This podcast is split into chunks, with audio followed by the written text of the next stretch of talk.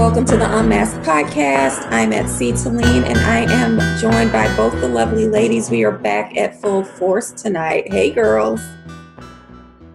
Hey, how are you? Good. Hey, Southern Cynic. Hey. Yeah, so it's been a while since all three of us have been recording together. We've all been having life happening and stuff. So it's good to be back together again. Yes, especially yeah, wrap up the final episode of season two, and yeah, just getting further and further, anticipating. All right, it's it's about to happen, people. Yeah, it's right around the corner. Like mm-hmm. it's it's going to be October in a few days.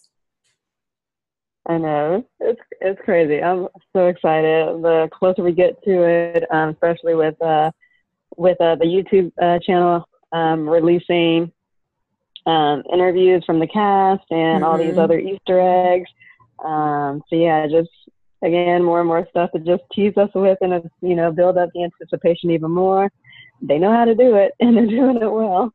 Yeah, their PR department is is wonderful. I mean, everything about the show is quality, though. So, yeah. All right, so here we go. We are on Python Part Two. So it's I'm kind of sad it's the last episode, but we kind of timed it right um, that people don't have to wait too long for season three. But so we are on Python Part Two, and there's really three storylines that are being carried out in this final episode. So we have um, we get to see what's going on with Joanna. We get to see what's going on with the aftermath of the shooting with Darlene and Dom, and then we get to see what happened um, after Tyrell and Elliot got out of that cab. So why don't we start with um, our favorite lady, Miss Joanna? So what we saw on the last episode is Mr. Sutherland told Joanna or showed Joanna where the phone calls that she had been receiving were coming from. So, Southern Cynic, the first time you saw this um, last summer, when she, when we figure out who's been calling Joanna, were you surprised? Did you already guess that? What were your thoughts? I think I was completely surprised. Like, I don't know why I didn't see that coming. And with like the sonogram gift, the, the picture of the sonogram, mm-hmm. I didn't realize that that was his wife's sonogram. I thought it was like some kind of the way they set the flashback up with Joanna, you know, before the party. I, I, I felt like that was some kind of, you know, gift some look in the past at some gift that Tyrell had given her. It it kind of just threw me off, or I wasn't paying attention either either way. But um, man, she she went in on old boy. That's and, uh, putting it lightly. I was wailing on the couch when she was just oh when she said when she said the p word and then she talked about his dead baby corpse. I was like, oh my God, she but you could see it coming. You could like, see oh, it coming. This level of savageness is, is just it's too much. It was too much for me. And you know I love her. It was over the top. Oh, that was too much for you. Okay. Okay. So now we know where the line is drawn for you. Uh, Akira, what, what were you thinking when Joanna shows up at Scott's house? well, um, they've kind of been playing with the uh, the tension levels between the two of them. Um, given that uh, earlier on in the season, she went to him, um, you know, saying that she she needs money. Well, you know, he's saying that Tyrell is due for you know due for a severance package um, since she's unable to get that, and he's basically setting up roadblocks to her um, because you know uh, obviously Tyrell killed his wife, um, and then but then you know it wasn't really that much of a surprise to find out that it was Scott that was sending her those things, and um, given his reasoning, we can understand why. Um, but yeah, I mean, I mean, my heart just went out for Scott. Um, you know, once again, for him in that situation, saying that, uh, explaining to her how he was having the best day of his life, and then it turns out to be the worst day of his life. Um, and Joanna being Joanna, um, you know, you think, you know, any other person would probably have some sort of sympathy for what had happened. But then again, for him to do what he did to like send her all those presents and whatnot, I mean, girl was, I mean, girl was holding, you know, holding her own and kind of keeping her composure up. But also, you know, her partner um, is missing. So for him to kind of play with her like that, yeah, I could see why she would go all in, go go in on him the way that she did. Um, yeah, I mean, yeah, girl was pissed. Uh, the thing, and, the, you know, did not miss feelings at all. The thing that kind of struck me is like when I'm watching her watch Scott, and he's, you know, angry at her, and then he tells a story about, you know, it was the best day, it was the worst day, and he just starts crying. You can see Joanna like pursing her lips and just looking mm-hmm. at him with such disgust. And I was just like, oh, I, I was loving it so much. But I was like, I can just remember the first time, just like you, Southern Cynic, when she started going in on him, I was shocked. I was just so shocked that, you know, she did it to that level. I mean, and ugh. It to it too, how she just went up to him and caressed his face, stroked his cheek. You know, you thought, what's happening here? What's what's about? Is, is she like? Does she have sympathy for him? Oh no, no, no, no. It was oh, it was brutal. So, do we think this was her long game the whole time? Because we know she and I hate to say provoking him. I hate to say that, but he responds by Scott responds by um, choking Joanna, um, punching her in the face, um, and he ends up calling nine one one. So I'm surprised. I don't. I'm. A, I don't know if he got arrested or not. We don't know if he did, but he did call nine one one. But we then see Joanna with Derek, and she is basically using him to now set up Scott. And I'm wondering, has this been her long game the whole time, or is this just a wonderful um, opportunity that she's seizing? What did you think, Akira? Um,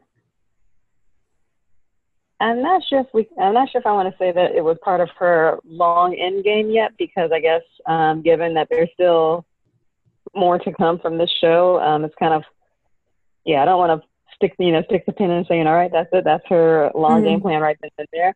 But I guess maybe for this particular part of, I guess whatever it is that they're experiencing, um, it was her end game to that extent.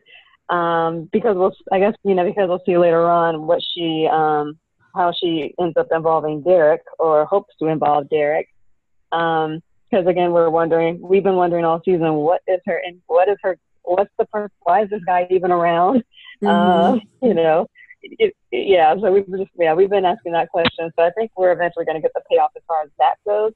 But um, that said, in terms of her ultimate long, ultimate end game, I don't think that this is it. I think that this is just for this particular situation. Yeah, her end game here, but I think that there's still much more to see from her. Um, that will probably that will um, I think come to light in season three.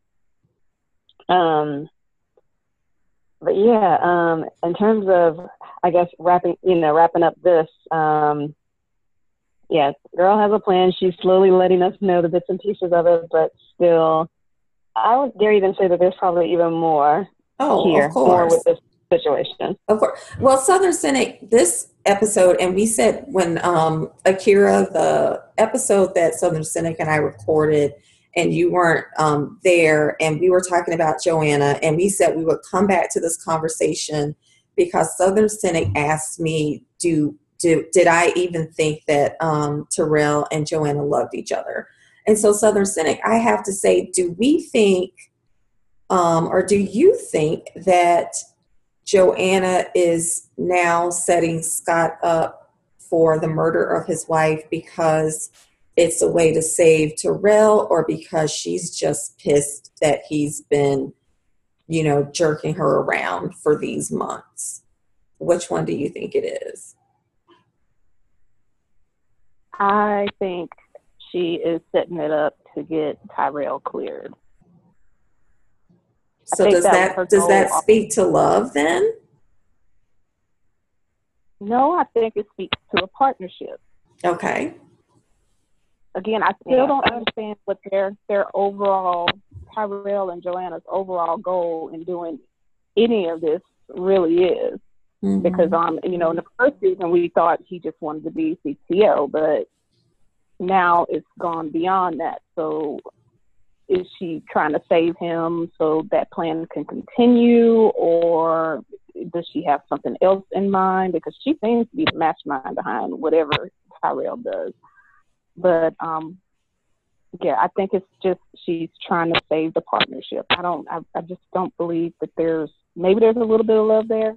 Maybe maybe 49% love and the rest of it is all partnership you know, she he's there for a reason for her. Yeah, I definitely think he's there for a reason and a purpose, but like you said, we don't we don't know what that is. And later we see um, Tyrell re- react or not react when Elliot brings up Joanna. And I thought about you when I was watching that to just kind of what you had said um, in the earlier podcast about does Tyrell ever even talk about Joanna or, you know, show any love for Joanna. And, you know, he just quickly changed the subject in that instance. What, what do you think about all of this, Akira, about this love or non love or partnership with those two? Um, I would say uh, there's there's definitely some love there, but ultimately, I think that their relationship is a partnership. Um, because uh, I mean we've um, seen hearing from Joanna different circumstances that um, you know back to the episode when uh, she is she has Elliot in her house and she's telling him of oh well one one night we were out and I told this I told him I liked this woman's earrings and he uh, and in order for him to get those for me I told him to go sleep with her. Um, so definitely more of a partner definitely more of a partnership i think than love but you know that said there is still i think some love there um because yeah i mean it's really hard it's really hard to say with these two but ultimately a partnership first and foremost. Um and even with uh, her being away and um, Elliot even trying to tell uh, Tyrell later on in this episode, you know, your wife, she's been looking for you, she's worried about you, and, you know, anybody else would kind of be like, well, yes, you know, yes, I know I'm away from her, I'm away from my child, and this and that. And he just called, and he just answered, I'm doing what's necessary. And it's the same thing that Joanna says, he's doing what's necessary. Mm-hmm. So anyone like us, it was like, wait, hold on, you're missing, you know, your husband's missing and this and that. But we did get to see some some amounts of vulnerability with you know with the phone call on the cell during the uh, part two of the season premiere where she, no not that that was when she walked away. At one point at one other time during the season two premiere where the phone was uh, the cell phone rang and she was asking if it was Tyrell and went running outside. Yeah. Um yeah I mean they definitely rely on each other I think. Um so yeah that's how I feel about uh but their, I, their relationship. One of the things we we said in the other podcast was that we we don't know.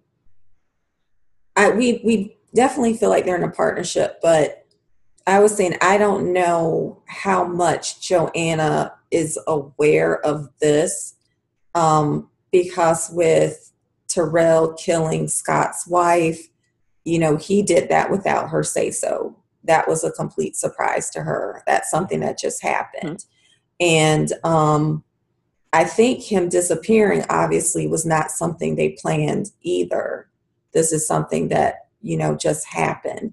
So it almost felt like Tyrell was pulling away from her. And maybe that's why she was so desperate to find him and kind of get him back and get this control back with him. And so I'm I'm very interested still to see what's going to happen in season three with those two because you both are right. You know, it, it's hard to tell with these two. But um, I, I just yeah. I go mean, ahead. Ty- well, Tyrell, Tyrell seems to show more passion for Elliot You're than right. he does. Well, yeah. You're right. I, I, in in the closing, um, the, the end credit scenes, um, the opening scene, he, he he's overwhelmed with emotion just dealing with Elliot. Mm-hmm. You don't really, and he comes back to Joanna with that same emotion, but you don't see him with Joanna displaying that because of her. It's all Elliot bringing all of that out. I don't know. It's just very weird. It is. I thought that was very interesting too. So how emotional he was in all of his interactions with Elliot. Just oh, so so odd. But um, speaking of emotions, just really quickly, can we talk about Derek and how he went from ready to kill everybody until she actually asked him to do something, and then he's like, "But that's not true. I can't do that." He is so basic. He's so basic. Did, and didn't he have like a Tom Cruise poster in his apartment?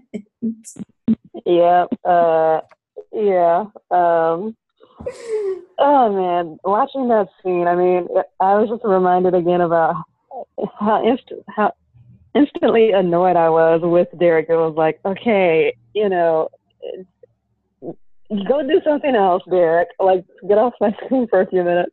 Um, but and mostly, but most of it was really laughable because him and this tirade that he's having, and he's trying to just show like huff and puff and show how big and bad he is, and it's just like, have a seat, you know, because you're not really gonna do anything. It's like, really, who are you?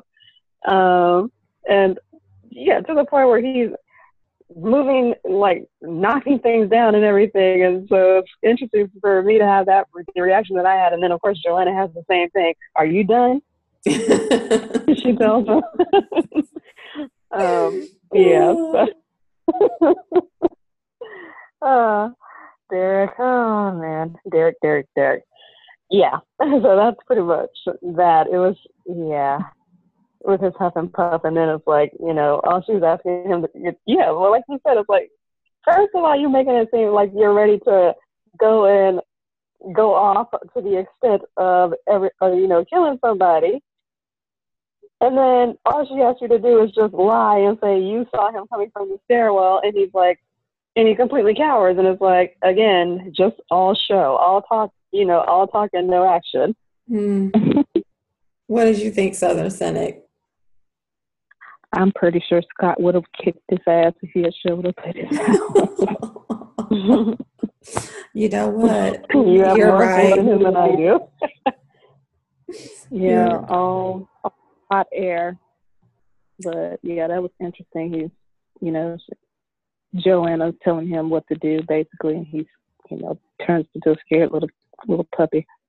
It just reminded me of being in college again and of those blustering college boys and when he's throwing his tantrum all i could think is i hope you don't break your ikea lamp in your tantrum. Oh gosh. I don't know. Like on one hand i think joanna is like so terrible for what she did to scott but then when i see her with derek i think she is a saint to put up with this that she didn't just slap him like I don't My know. My only concern is okay if he's going to do this thing and he has to end up what going to court because I'm sure there'll be a trial or whatever. crack him.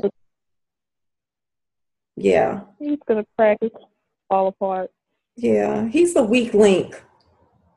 He's the weak mm-hmm. link. I think she poor. I think she chose poorly with that one. He can't do anything right so far. He's doing nothing right for her, but she seems to be sticking with it. So we just have to trust in the wisdom that is Joanna.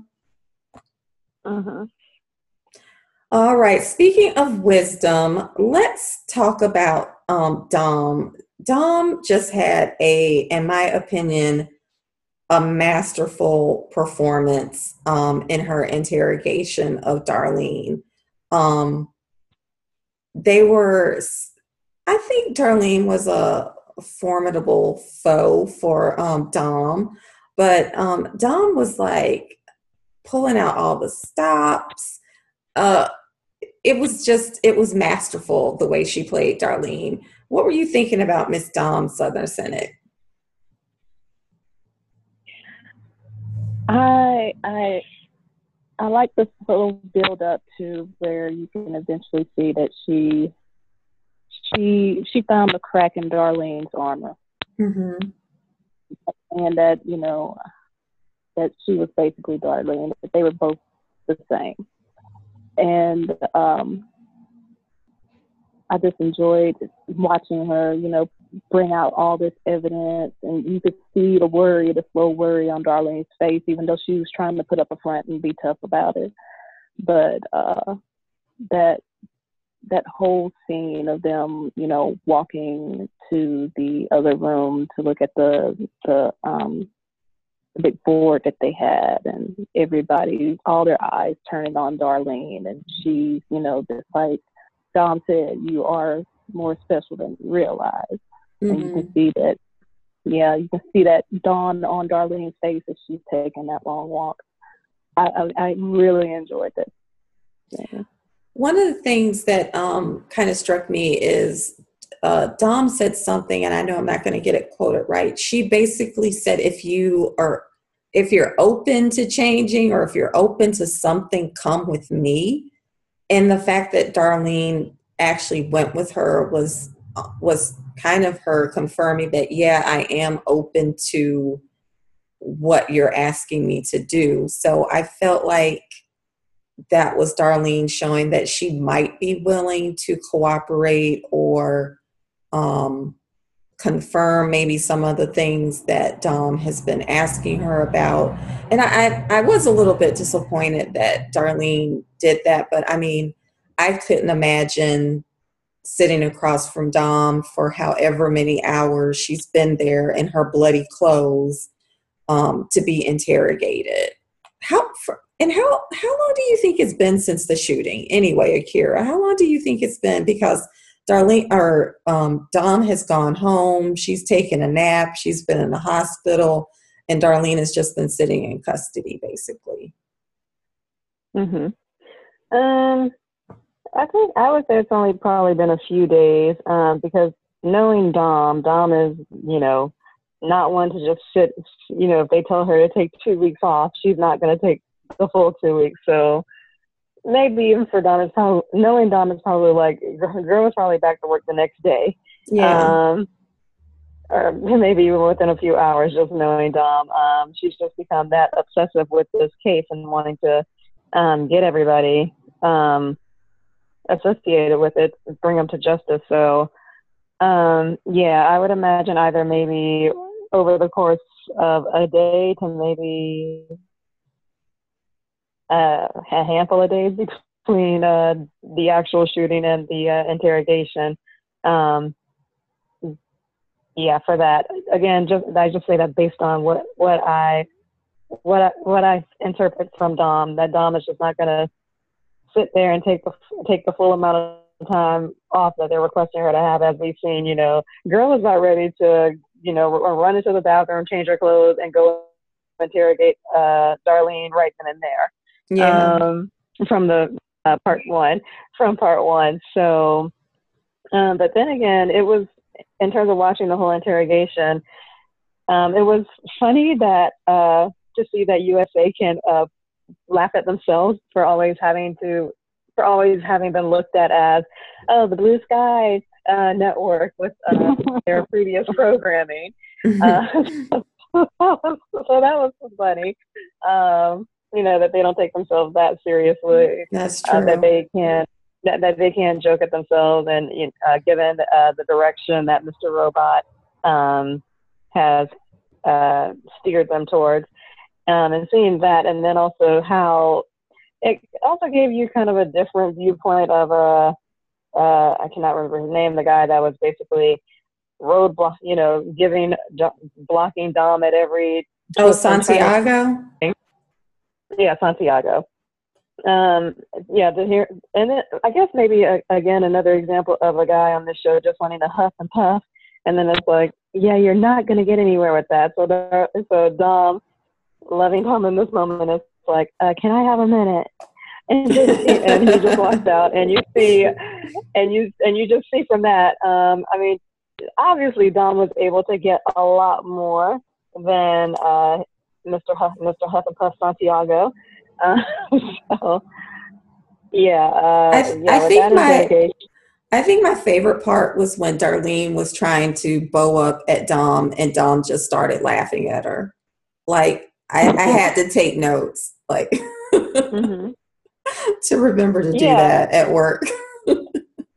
I and ultimate and then ultimately once again with the theme of control coming in, that was definitely that was one of the key scenes in terms of control because Darlene tries to one up Darlene and saying, I get your game, you know, I know what you're gonna do, it's not gonna work. You're gonna act like you give a sh- you're gonna act like you give a damn about the situation that I just went in. Uh, that I've just been through, but all you want is basically to get the information out of me. You're going to try to play every single card that you can, but it is not going to work. And Dom is just like, and Dom just has to laugh at it because Dom knows that she's got that one ultimate card to play, mm-hmm. which is what she shows Darlene later on because it's like, well, honey, you obviously have no idea what I what other cards I have to play. Uh, so that yeah, it was it was also it was interesting to see Dom react the way she did because again she knew the, the ultimate card that she had to play, and again once once Darlene is standing there looking at that board, you as a viewer, you're like, okay, that's it. The gig is up. I don't know yeah. how I don't know how you, I don't even know if Harry Houdini could get out of this. You know, I mean, yeah, like yeah, I don't understand. I don't like, under. I don't even understand how Darlene is in season three. Like, I don't see how she's not in jail after seeing that board. So when okay, so let's talk about the board. So when you first see the series or first see the episode and they're showing us Darlene looking at the board and then they turn to the board and they start showing us basically all the evidence, all the investigation that Dom and her team, I think she said there were like 6,000 people, over 6,000 agents um, looking into the the hack. And one of the things I have to ask you girls because I, I did not see, did we see Trenton on the board at all? Yeah, she's there. I didn't uh, see her. Uh, Where was she? Because I saw Mobley and um, Romero, lots of folks. Where was she? I believe she was on the um, in that same area with them, just not within that specific box. But she is in that area, and she, um, her character um, she's under a different name on that board but yeah, she is there. Okay. But what were you when you were seeing that for the first time, Southern Cynic? Were you surprised at how much stuff that Dom had? I was because I was trying to figure out just how long did it take them to get all this information and make all of these connections. It would seem like it would take longer than what how long are we into the hack now was it a year i don't think so because it, it happened in may right? It happened in may. And yeah may 9th. um so we're and, just a few months after after it. Yeah because they had remember angela had like the july 4th i think it's maybe just like august. So that it makes me think well, how sloppy were they being?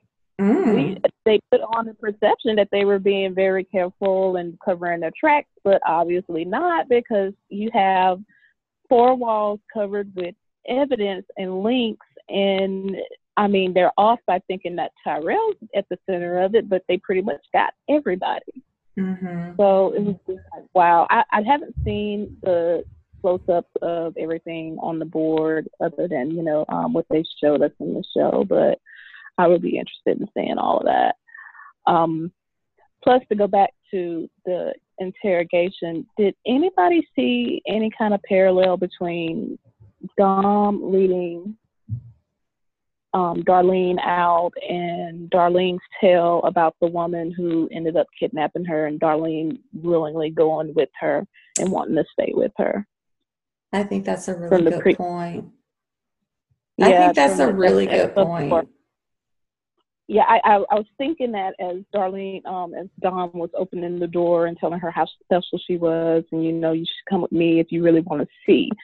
And you could see the trepidation on Darlene's face, like, uh, I shouldn't, but I I kind of want to. And she ended up going. That was just running through my head. I, I have nothing deeper than that, but I was thinking about that tale she was telling. I do, I do think that's a good point because when we were talking about that, we basically said that woman who took her, um, bought her for Nathan's famous hot dog. All she had to do was ask Darlene, What do you want? and give her a choice. And that's all it took for Darlene to go with her and that you're right that's basically what dom did she gave her a choice you can either come or you can stay and she told her she was special and you know you can see that darlene is someone who is very much starved for approval approval from elliot approval from the folks in f society. That's why she was trying so hard to be a leader. And you know it really i mean she is a broken broken person. So it's totally plausible that she could get turned by something so simple by dom. What do you think about that akira? Um i think i think ultimately well really with this season um we've i mean actually going back to season one in terms of Darlene and how and the characteristics of her. Um, we've up until this point always perceived Darlene to be this hard ass character and whatnot, and they're you know just kind of this steel force that can't really be cracked. Um, but in season two, we've started to see bits and pieces of that hardness and that steelness and that um, just yeah, we started to see um, cracks happen there um, at, at, at various points throughout the season, um, and I think it's all you know build up into this one moment with Dom where when Dom pulls out the big card, it's like okay, that's it. She, um, you know, yeah, it was like she like this is it. Like there really is, you know, you can only be so much of a act like so much of a hard ass until you're literally looking at a board with that has every single person that could be implicated in this hack there. Mm-hmm. Um, and and not only that, I mean, um, she's also, um, you know, I mean, on top of dealing with the fact that the FBI was investigating them, she's also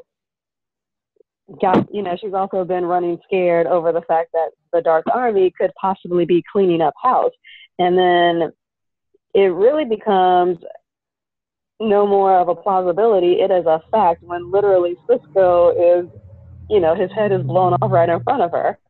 Um, so with that, so with that situation, it's no longer a question that Dark Army will definitely clean up house if they see a need to. Mm-hmm. And so it's, you know, she's basically like just put herself between a rock and a hard place, essentially. And it's really it's going to be interesting to see how she how she deals with it in season three.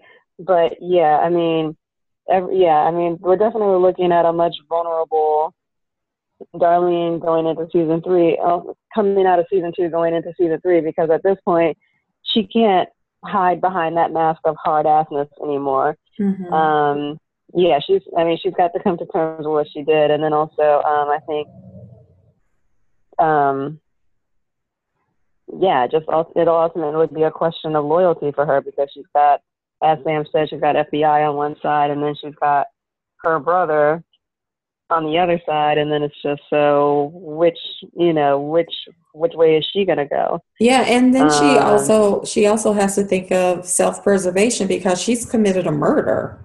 You have to throw that right. murder in there too. So, so Mhm. do Yep, you? So, do you girl? Do you girls think that she would really rat out Elliot? Like, seeing how she's been in season one and season two, do you think she has it in her to not protect him? Um, I think that I think that yeah, ultimately she does want to protect her brother. Um, but then also I guess it's a question of you know that self you know that self preservation. Um, I guess like you, I guess it just comes down to a question of is she willing? Would she rather die than give up her brother? Mm. You know. Well, So I think, yeah, I think for me, that's, I think for me, that's really what kind of knowing what we know about Darlene. I think that's the ultimate question. Like, mhm. would she rather die than give him up? And because I mean, with with her going into season three, thinking that the Dark Army is probably going to be after her next, because again, she was captured by the FBI. She was talking to them. So there's that idea: is she going to turn into a mole, or is she going to not turn into a mole? And Dark Army did not does not ask questions. Um, we saw that with Cisco. As to the second the FBI put out the uh, put his face on the news, it was lights out for him. So she knows how the Dark Army operates. So it just comes down to, uh, I think, yeah, the question ultimately for me, I would ask is, would she rather die than give up her brother if it really came down to it? Okay, Southern Cynic, what do you think? Would she rather die than give up Elliot? I don't know. Um, I, I- after watching that season three trailer, I just I don't know what's going on with her. It looks like okay, she's free, Mm-hmm. but the first Mm-hmm. that we don't. She did look at the board and um, see that Tyrell was who they thought was at the center of everything. So I, I just don't know if she would give them up, knowing that maybe she can throw them off the trail even more. Have we ever Mhm. seen Darlene? Have we ever seen Darlene interact with Tyrell? Or I mean, she knows who he is now um, because of the media. But like in season one, was there ever any? Well, I mean, we didn't even ever really see Elliot with Tyrell until the very end. So we can assume that she wasn't aware of Tyrell's involvement until after the hack. Is that Uh, accurate?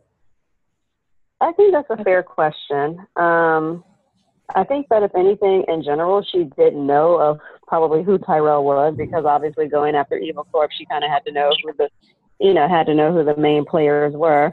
Um, but in terms of whether, in terms of her knowing how involved Tyrell was, maybe she did know, maybe she didn't know because I mean I say that really because um, in uh, Christian Slater's interview on YouTube about season three, uh, he's been saying uh, he was saying that uh, you know they're going to be twists and turns, and everything that you thought and some things that you thought you knew, you actually did not know. Oh, great. um, So, so with that, so with that, again, I'm kind of wondering, you know, I'm kind of wondering, are we going to be going back and seeing and seeing seeing some things, other parts of the story from different angles, um, pretty much on pretty much on par with that episode, with that particular scene where Tyrell's in the car with uh, Mhm. who in season one we thought was Mr. Robot, and then now we know, oh, actually he was with Elliot in the car. Um, yeah, um, but then also again with um, I kind of kind of going back to the question of will, you know, will Darlene turn in Elliot? It's also, I mean, I'm also questioning really in terms of Elliot, like, may, you know, Elliot can kind of be his own worst enemy. Um, given uh, what happened at the end of the season finale uh, with him standing, you know, going against Tyrell and saying, I, you know, I have to end this, I have to end this, and then look what happened. Um, But again, you know, having Mr. Robot there trying to be that voice of reason, like, don't do this, don't do this, you know, in a sense, trying to protect him, but again, to his own, uh, with his own agenda there. Um, yeah, Elliot can be his own worst enemy. So really, in terms of whether or not Darlene will rat him out, I mean, Elliot just might put himself again in a situation where maybe she doesn't have to turn him in. Maybe he'll be his own worst enemy and just, um, you know, maybe turn himself in or something again. Well, yeah, know, maybe he wouldn't again. You were right but, again. Yeah, I, I don't. wouldn't do it again, but um, yeah, I mean, essentially, and essentially with him trying to end, you know, his goal of wanting to end this whole thing, yeah, he's basically putting the target on his back. So whether it will be Tyrell, Dark Army, whoever, it'll just be interesting to watch really how that how that plays out. Well, speaking of Elliot, and this is a good segue and to, to go into this, and you brought up at the beginning of this episode, we get to see a flashback basically to that interaction in the car where in season one we saw it Mr. as Mr. Robot, and this time we get to see it as Elliot. And we kind of get to see Elliot showing this um, a self assuredness we don't normally see in him. Um, you know, the the interaction that Tyrell and he had, and Tyrell is uh, crying um, and telling Elliot, you know, there's something between them, and Elliot is saying, don't just look at what's in front of you, you have to look at what's above you. And Tyrell is being very literal. Um, and just all these interactions that we're seeing between Tyrell with Mr. Robot. And I'm also questioning, obviously, at the end of Python Part One, Elliot is thinking that Tyrell isn't real. And we see that play out this episode. Elliot hasn't really rested since he's been home from jail. He did that whole lucid dreaming thing um, for one episode. So he really wasn't resting. So, like, how long has he been awake? I mean, he his judgment is usually off anyway, but he's very I think he's very much compromised by the time we get to this episode. What what are you thinking about Elliot's mental state, Southern Cynic? I I don't poor Elliot. I don't know. I don't know about my baby. Um, I, I guess yeah, he's been awake. Well, no, because Darlene said that he could crash on her sofa. But weren't they there for a night or two? No, he um, no. He said he wanted to go home, and that's when Joanna showed up. Oh, well, I, I don't know. Maybe he has been awake for a couple of days. We know he's not on drugs again, popping Adderalls or you know sniffing morphine, but he's, he's not well. He has broken. He can't figure out what's real and what's not, and it was very terrifying watching the the last part of the um of the show with him trying to thinking that he had it figured out that yes Tyrell is not real. This situation is not real. He's not going to shoot me. Mm. it's going to be okay. I'm just going to turn around and do what I need to do and you know they're illusions and I'm not. I'm in control. So it's, it's very um, unnerving to watch that knowing that he's not in his right mind and hasn't been for days, weeks even. The whole season, basically. Basically. And getting worse. I mean, it's just getting worse. Yeah. I mean, like you said, um, when you, like you said in an earlier podcast, you know, he's not getting treatment he was prescribed medications. Like you said, he's not taking any medications. He's not self medicating. He's not having therapy anymore. He doesn't have his routine. So every crutch that he had available to him has kind of just been stripped away. So we're just kind of seeing raw Elliot and even um, more exposed because of the the lack of rest, the lack of sleep, the paranoia on top of it. What what were you thinking about these interactions, Akira? Uh, with these interactions, um, um, I mean, it has been interesting to just see Elliot continue to kind of deteriorate and just um, go further down, go further down. Um, yeah, he's not getting any better. Um, and the sleep, yeah, the sleep deprivation um, after getting out of prison is not helping him at all. Um, it's, um, I think with him again wanting to. Well, he left prison kind of thinking that uh, him and Mr. Robot were kind of on this wavelength, more the same wavelength, more or less, in terms of okay, we're kind of at an kind of at an impasse where we, you know, I can't get rid of you, you can't get rid of me. We essentially are one and the same and have to work together. Um, but then, at the same time, he's still suspicious when, at that one point, uh, over at Cisco's apartment, when he and we as the audience think that Elliot's in the bathroom, and all of a sudden we hear Mr. Robot uh, telling Darlene and Cisco to calm down, and we're even thrown for a loop, like, okay um, well, we weren't expecting that. Um, and again, I think, and again, also really with Mr. Robot being the main one to emphasize the point, emphasize how important it is to get back to the apartment, get back to the apartment.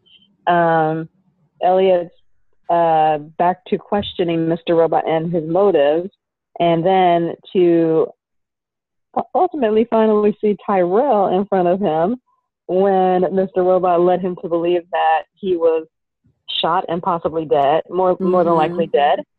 Um, that once again throws him off throws him off his throws him off again again to the point where he's just like, okay, you um you had me thinking he was dead and he's right there.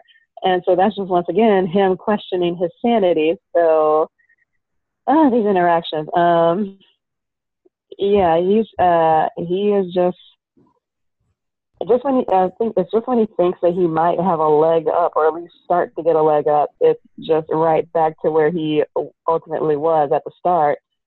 Um. So yeah. Well, I think I think yeah.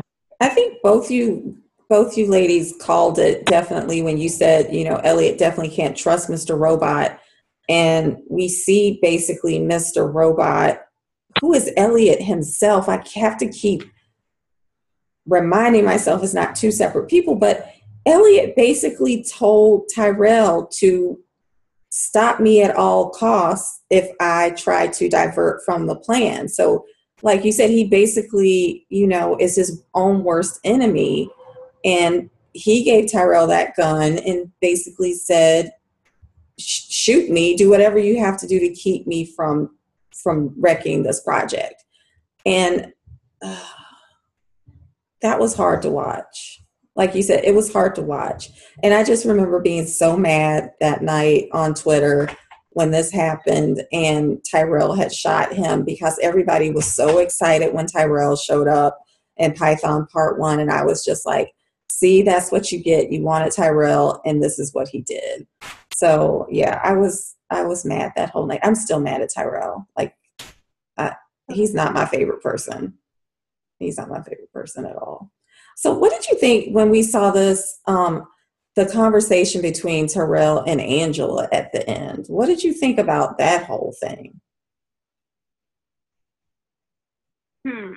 Hmm. Um.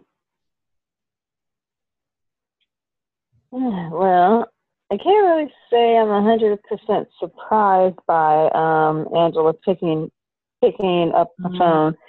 Um, but again, I think it gives us a little bit more insight into what she and White Rose talked about in that room for um, the allotted time that she allowed for.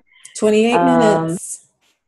28 minutes, yep. Um, so just um, you know, just seeing again uh, her coming into whatever whatever now making us now apparently on fully fully on board with um, with White Rose and the Dark Army, and uh, just again reassuring Tyrell, you did what you had to do. You did what you had to do. It's okay. Um, you know, just her having to console him and just kind of calm him down. Um, again, I think uh, maybe her. Again, I think that's another situation where her affirmations are working for her. I don't know if she's still doing them or, or has completely given up on them. Well, yeah, um, they did show the close up of her affirmation book or CDs or whatever. Yeah, they did. Yeah, they did. Um, and and that the one that they focus on in particular. Uh, you know, strong women, which again, I mean, this uh, this show, uh, one of my favorite uh, for one of my favorite for how favorites for how it portrays um, its female characters. Um, so yeah, and then yeah, just seeing Angela just come into an even more uh, position of power. Um, yeah, it's it, it will it, it's going to be really interesting when Elliot wakes up, especially because she said I should you know I should be the first one that he sees when he wakes up. Um, hmm, that's going to be a very interesting moment, I think. Yeah, Southern Cynic, do you trust Angela? I do. I think she cares deeply for Elliot. She really is concerned about his well being, but on the other hand, um, she seems to be White Rose's pawn now. Mm-hmm. She is uh, basically the emperor's hand. So, what is her her overall job here? You know, and and it'll be interesting to see if Angela and Elliot end up getting pitted against each other.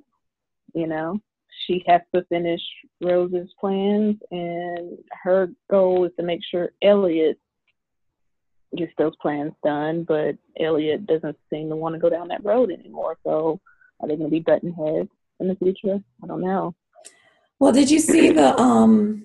Did you see the interview with um, Rami when he was talking about Elliot and Angela and um, how their relationship kind of grows in season three? And there were some clips of them like sitting together at a cafe or in a restaurant together. And I mean, it's it's alluding to a, a deepening of their relationship, but you know, we can't trust anything we see. But did did I'm sure did you see that, Akira? Did you see that interview with him? Yeah, I did. What were your? Yeah, What did you think? Um, well, I think ultimately, well, knowing what we know for now, yeah, I think I'm just gonna, I think I'm just gonna always add that for now part because the person was saying, you know what, you think you know, you don't. Um, but yeah, that, I mean, for him to say that, for Elliot to be in a to put himself in a position where he's gonna essentially rely on Elliot, I mean, that's understandable given that they're childhood friends. Um, she knows him better than anybody.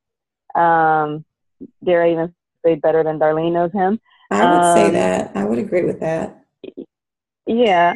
Um, so I mean, so it just makes sense that he would naturally that he would turn to her to kind of fill in the blanks for what's been going on with him. And she's even seen him, you know, she's seen him at she's seen him, I, I would assume, at his, at his ultimate worth. Mm-hmm. Um, but that's, you know, and then also, uh, what is it, that scene uh, with them that was in the, uh, at the restaurant, that was from his, uh, uh, him dreaming about what life, what type of life he wants to fight for after Leon was asking him, do you dream? Yeah. You know, think about what type of life you want to fight for it. Um, so I guess in a way that this is also with Elliot turning to Angela that that's his way of trying to get that life that he wants to fight for. Um, given what's happened to him at the towards the end of season two. Um, but again, knowing well, I can't I can barely say knowing now. thinking, but thinking that Elliot, that Angela has uh, sided with the Dark Army now.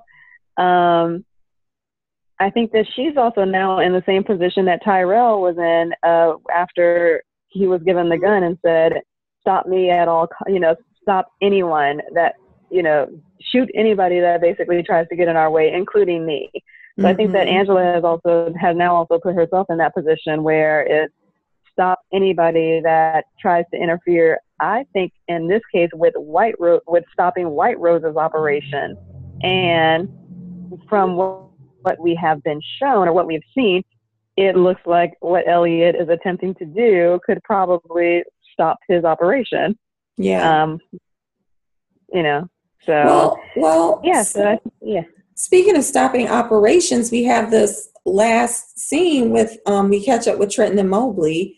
I can't remember their alias names, but Trenton is basically uh, telling. Tanya and Frederick. Tanya and Frederick. Yeah. Oh, so so nondescript. Um, and but Tanya is is telling Frederick that she might have figured out a way to undo what they did, and Leon rolls up. Southern Cynic girl, were we expecting Leon to roll up?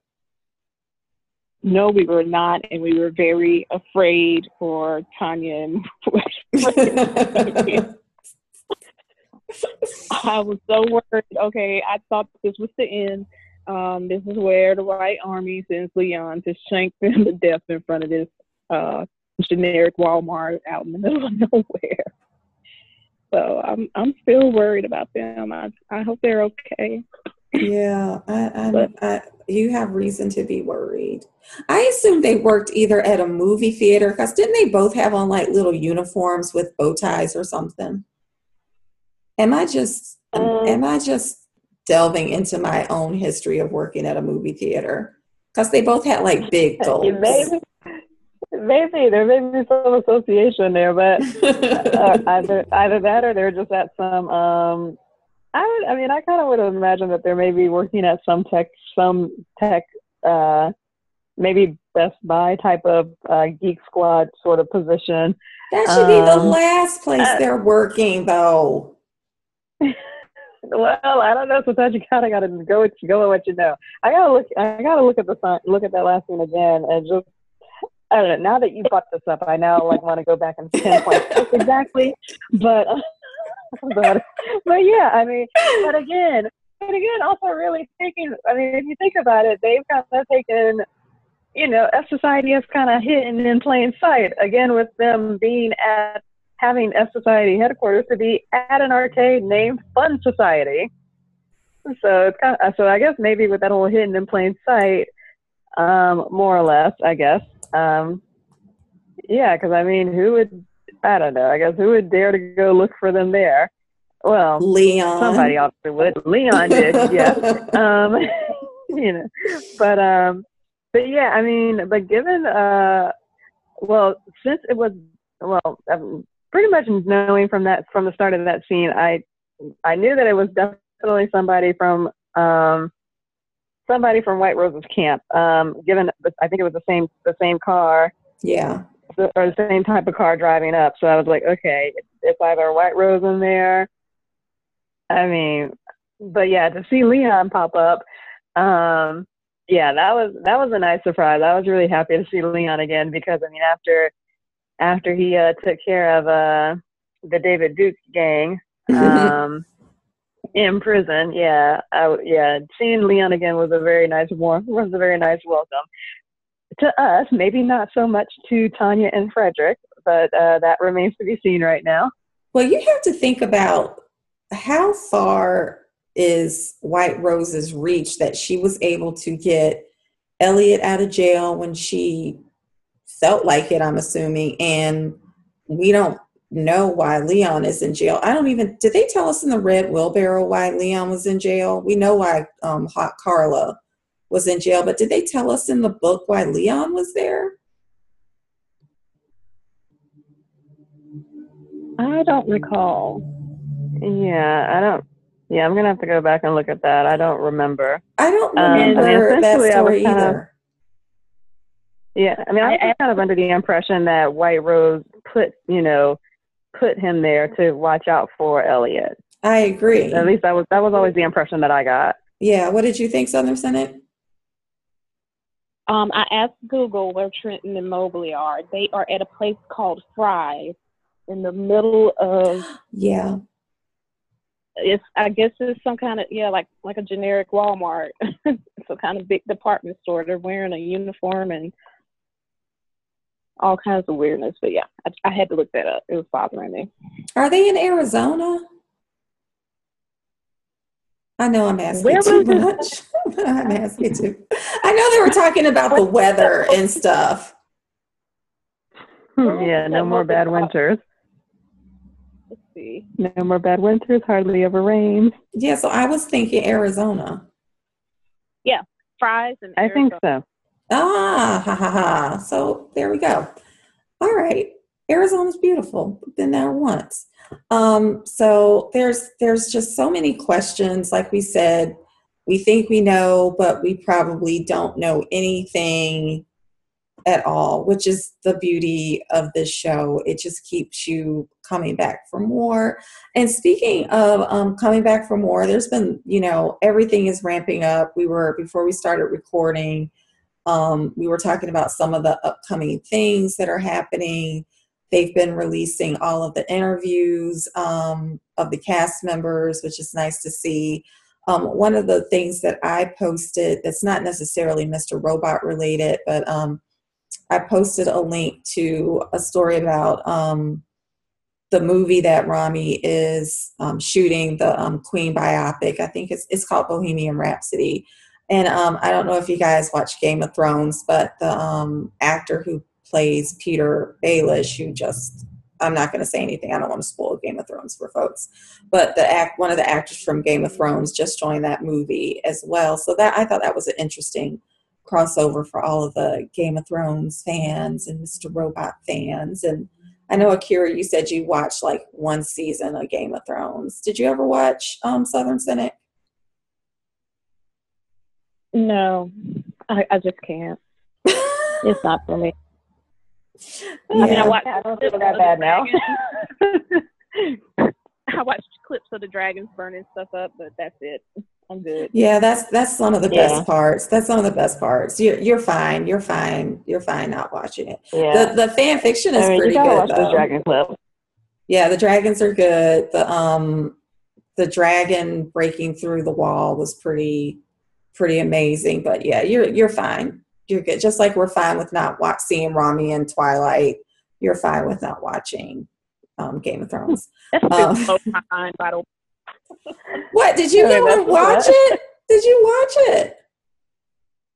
No, I'm not gonna watch it. I'm just saying it blew my mind. I was looking at the picture. oh, poor baby. We all got to start somewhere. Yeah, yeah, but I, I'll be happy to watch Night at the Museum, though. I can pull my kids in and watch that. Um, I also posted a really nice um, Grace Gummer, um, Dom. She did a really nice um, photo shoot. Um, I think for Atelier for their coat line. So that's nice that she's you know doing some other things. And she did an interview where she was talking about her character and how having red hair makes her feel more powerful and all these things. So we have a link to that on our Twitter page as well. And then Akira, you have some fun stuff coming up in what, like about a week? You're going to be traveling? Yeah, I am um, heading up to New York. Um, the plan was to go up for Comic Con. Uh, got the badges and everything, and then uh, seeing getting seeing the notice uh, the announcement that there's going to be the equine party. Um, so definitely planning to camp out in line um, to get into that. And then there's also the uh, the uh, screening of the season three premiere and a uh, panel discussion with Sam Esmail going on at the uh, Future of Storytelling Festival um, over in Staten Island, um, uh, October 7th. Um, saw that posting and was like, yes, give me my ticket so I can go to that uh, because I was going to feel, uh, I didn't even know how I was going to feel if I had gone to New York and nothing or Mr. Robot related, you know, was potentially happening in addition to the equine party, I was like, there has got to be a panel or something happening. And then Future Storytelling comes along and announces the pan- uh, the screening and the panel. Um, so I will be making that an all day event to get, you know, make sure I get into that. Um, but then also uh, the lovely folks at um, uh, behind the Future Storytelling Festival uh, saw that I was going to be coming and reached out about uh, if I was interested in hosting a ticket giveaway, which I, you know, said of course. Um, any chance to give uh, uh, to give any other Mr. Robot fans a chance to see the premiere and to uh, sit down uh, in a discussion with Sam? Of course, you know, yeah, that was a no-brainer. So, um, so I've been post tweeting on fa- not Facebook. Um, I've been on this on Instagram, pretty much letting letting as many people know about it as possible. Um, basically, just uh, head over to hello friend dot com slash giveaway um, if you're interested in if you're interested in uh, uh, entering the entering the giveaway. Um, the last day to enter is October 5th, and I'll be notify uh, making notif- uh, sending out emails to the lucky 10 people, the lucky 10 people. Uh, and but yeah, but it's so far been really, it's been a really good response so far. So yeah, um, I think yeah, I think it's gonna be really fun. I'm looking really forward to it. It's, and of course, anytime that I can get back to New York is always fun. Yeah, I'm I'm so excited for you. And I was Southern Cynic. I was telling her that I, you know, I'm only like a train ride away. It's like a three hour train ride, not a big deal. But unfortunately, like the the day that they're screening um, the season premiere, I'm in class all day, and I was just so so mad. So, like, one more reason for me to regret going to grad school is the fact that I'm going to miss out on this. So, yeah, yeah, kids stay in school, but you know, plan better. Don't be like me and, and make bad plans. Um, so that is super exciting. So we can't wait to hear all about your trips. I'm, I bet you're going to have like some wonderful interactions. You're going to meet some wonderful people, and it's just going to change your life forever. Are you in agreement with that, yeah. Southern Cynic?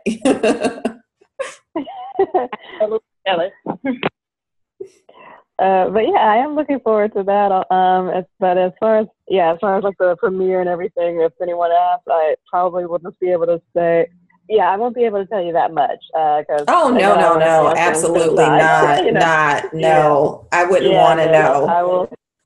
Yeah, no, I will be like keeping my lips shut um, upon upon watching the premiere.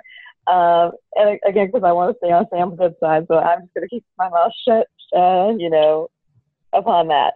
Um, yeah. Uh, but yeah, but it's uh, exciting. Yeah, to be cliche and quote the show, exciting times. oh, well, you know, that gets us like this is the end of our last episode for season two. So you guys will hear back from us um, for the premiere of season three, which is really right around the corner. Like I can see it from here. It's it's right there glinting at me. So um, we're going to do a um, shout out, and I'm actually going to be self-serving tonight. The ladies gave me permission to promote my other podcast, so I've been telling them, and I said on Twitter that I didn't realize that the other show that I um, do a recap podcast of, um, which is Riverdale on the CW, which is so the opposite of Mr. Robot in like almost every way. Um, but that starts the same night as the Mr. Robot premiere, Riverdale premiere. So I'm going to have a busy night. Um, but the name of my other podcast is um, The Riverdale Rag. So we just um, renamed our podcast. And so we have a Twitter page and we have a website. Um, and we're really getting to work with that other podcast. So if you are an Archie fan and you watch Riverdale and you want to hear some um, lovely, funny ladies talk about it and kind of um, snark it up, you can follow us at Riverdale Rag. So, have have either of you ever heard of Archie comics or read an Archie comic book in your life? Uh, heard about it, but have not read them. What about you, Southern Cynic? Same boat. Heard about them. I've seen a couple of panels. I've never really gotten into plots and storylines. That so. makes me so sad. Like Archie was sure such a big deal. It's it's great. It's great. I mean, my dad read Archie growing up. I mean, it's it started like in 1942. It's a it's a very old um, series. So, you know, I don't. I personally don't know anyone who reads Archie except for my kids. So I'm actually not surprised um, I hardly ever hear people talking about Archie in my real life. So that's why we were so excited when the show started um, and we decided to do a podcast about it just because us Archie folks don't see each other that much. So, um, well, maybe if you guys want to pick up something new, although I know um, Southern Cynic, you're deep in your Star Wars. And and everything. So, and you you said, um, what did you find out, out? What did you find out about the new movie today? How long is it going to be? About an hour ago, they just announced that the movie is going to be two and a half hours long, the longest Star Wars movie ever made. Uh, the trailer's coming out on the 9th, so I'm going to be a complete wreck. Um, but once that trailer is out, I'll be good and I can completely switch my focus over to Mr. Robot as I should. Um, you know, my, my focus is really divided right now. That's true. I'm, all my fangirl feels. That's true. And I, I did say I was going to ask you girls, ask us, was there anything else you were looking forward to in the fall, TV or movie wise? Like, are there any other series that you watch that are starting up or something new that you're excited to see in the fall? Anything that you can think of? Stranger Things. Um, Ah, Stranger Things. Did you watch the first season of Hero Stranger Things? no, I have not uh, sat myself down to watch this first season. I know people are like, probably, people are, yeah, I can only imagine like people screaming like, "What is wrong with you that you Yeah, have not watched I- this show yet?" I'm I'm internally screaming, "What? Why haven't you watched that show yet?" But I'm just trying to be polite and respectful. I know, and I know, but really, when when it comes to things, either TV shows or movies that people are like, "Can you watch? Like, can you hurry up and watch this already?" Um, yeah, that list continues to grow. I still need to finish Twin Peaks. Um, you know, catching up on all that. Um, but yeah, I still got that I'm going through. So yeah, sure. I'm not that big of a horror person, but I It's will not try to make the Southern Cynic, tell try to- her, tell her it's not horror. Stranger Things isn't Okay, horror. Do you think it's horror? No, there's some elements to it, but not essentially. Like more, I don't know. I kind of think it's kind. Of, I don't know. I kind of get a little bit more sci-fi element than horror, but I don't know. I guess it's. I guess seeing these homages Sci-fi. to a lot of um, um, yeah. Okay, but yeah, I will try to sit myself down in front of my laptop and watch it. Um, and yeah, at So- least the first episode. I'll try and give myself that much, Southern and then see Cynic. from, I, and then go from there. I have to I have to tell you what we did Southern Cynic. So you you know sometimes we watch movies outside. Um, we do showings of, of movies outside at my house and we have woods that back up to our house. And so we were watching, my son and I were outside watching Stranger Things. Oh, why you- would you do I know, I know. I See, that was know. the first mistake. that was your first mistake. Oh, like like It was like, It's like- it was like it's so, like that meme. It was so immersive. It's like that meme. Ooh, if you were li- seriously living out that meme, ooh, baby, no, what is you doing? You're right. I mean, it was really like immersive. It was scary. Um, it was just we had the fire going, and you hear all these noises in the woods, and you're watching Stranger Things. I I loved it. I loved it. So you know, I'm I'm the I'm the best Uh, mom ever. Well, I mean, you could have been watching You're Next, or what was that other movie that we were watching during the hurricane, Hush or something, where the lady's death and she's got this house out in the woods. Yeah, you could have been watching one of those. Why are you watching horror movies during the hurricane? If You're pretty much no. That just goes to show you how you're losing your mind slowly but surely due to cabin fever. And anything that you normally would not would never watch, you're like, you know what? Screw it. I will watch this. To the point where I was this ready to say, you know what? Fuck it. Let's watch it. I'll sit down and watch that. Ah. I, t- I tell you, you you know you're about to lose your mind when you're just when you are about when you're almost willingly about to watch things that you would never watch. Like I ended up finally watching Jeepers Creepers just because again you're bored and you can only sit down and look at your phone through you know through Wi-Fi for so long. You you kind of need some sort of other stimulation, I guess you could say. Um, yeah. So I guess I can now say I crossed Jeepers Creepers off of my list, even though it was never there. I know. I'm like, why was that on your list? I did not pick the movie. I did not have the remote. I was just simply in the room I was like, all right, fine, a reluctant You viewer. were you were a victim.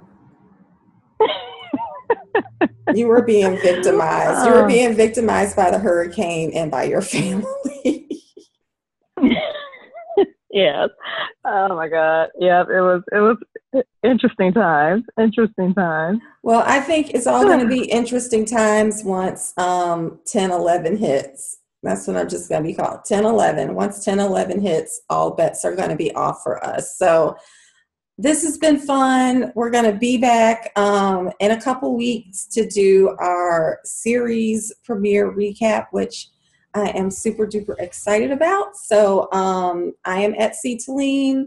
You can find me on Twitter at C T A L L E E N. Where can they find you, Southern Cynic? You can find me on Twitter at Southern Cynic. And Miss Akira?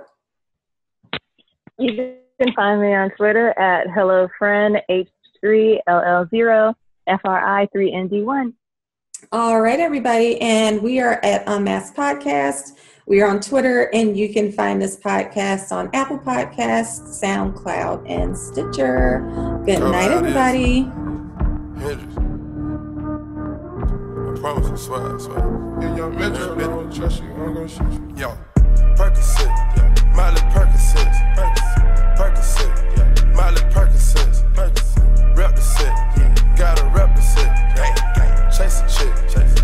chasing.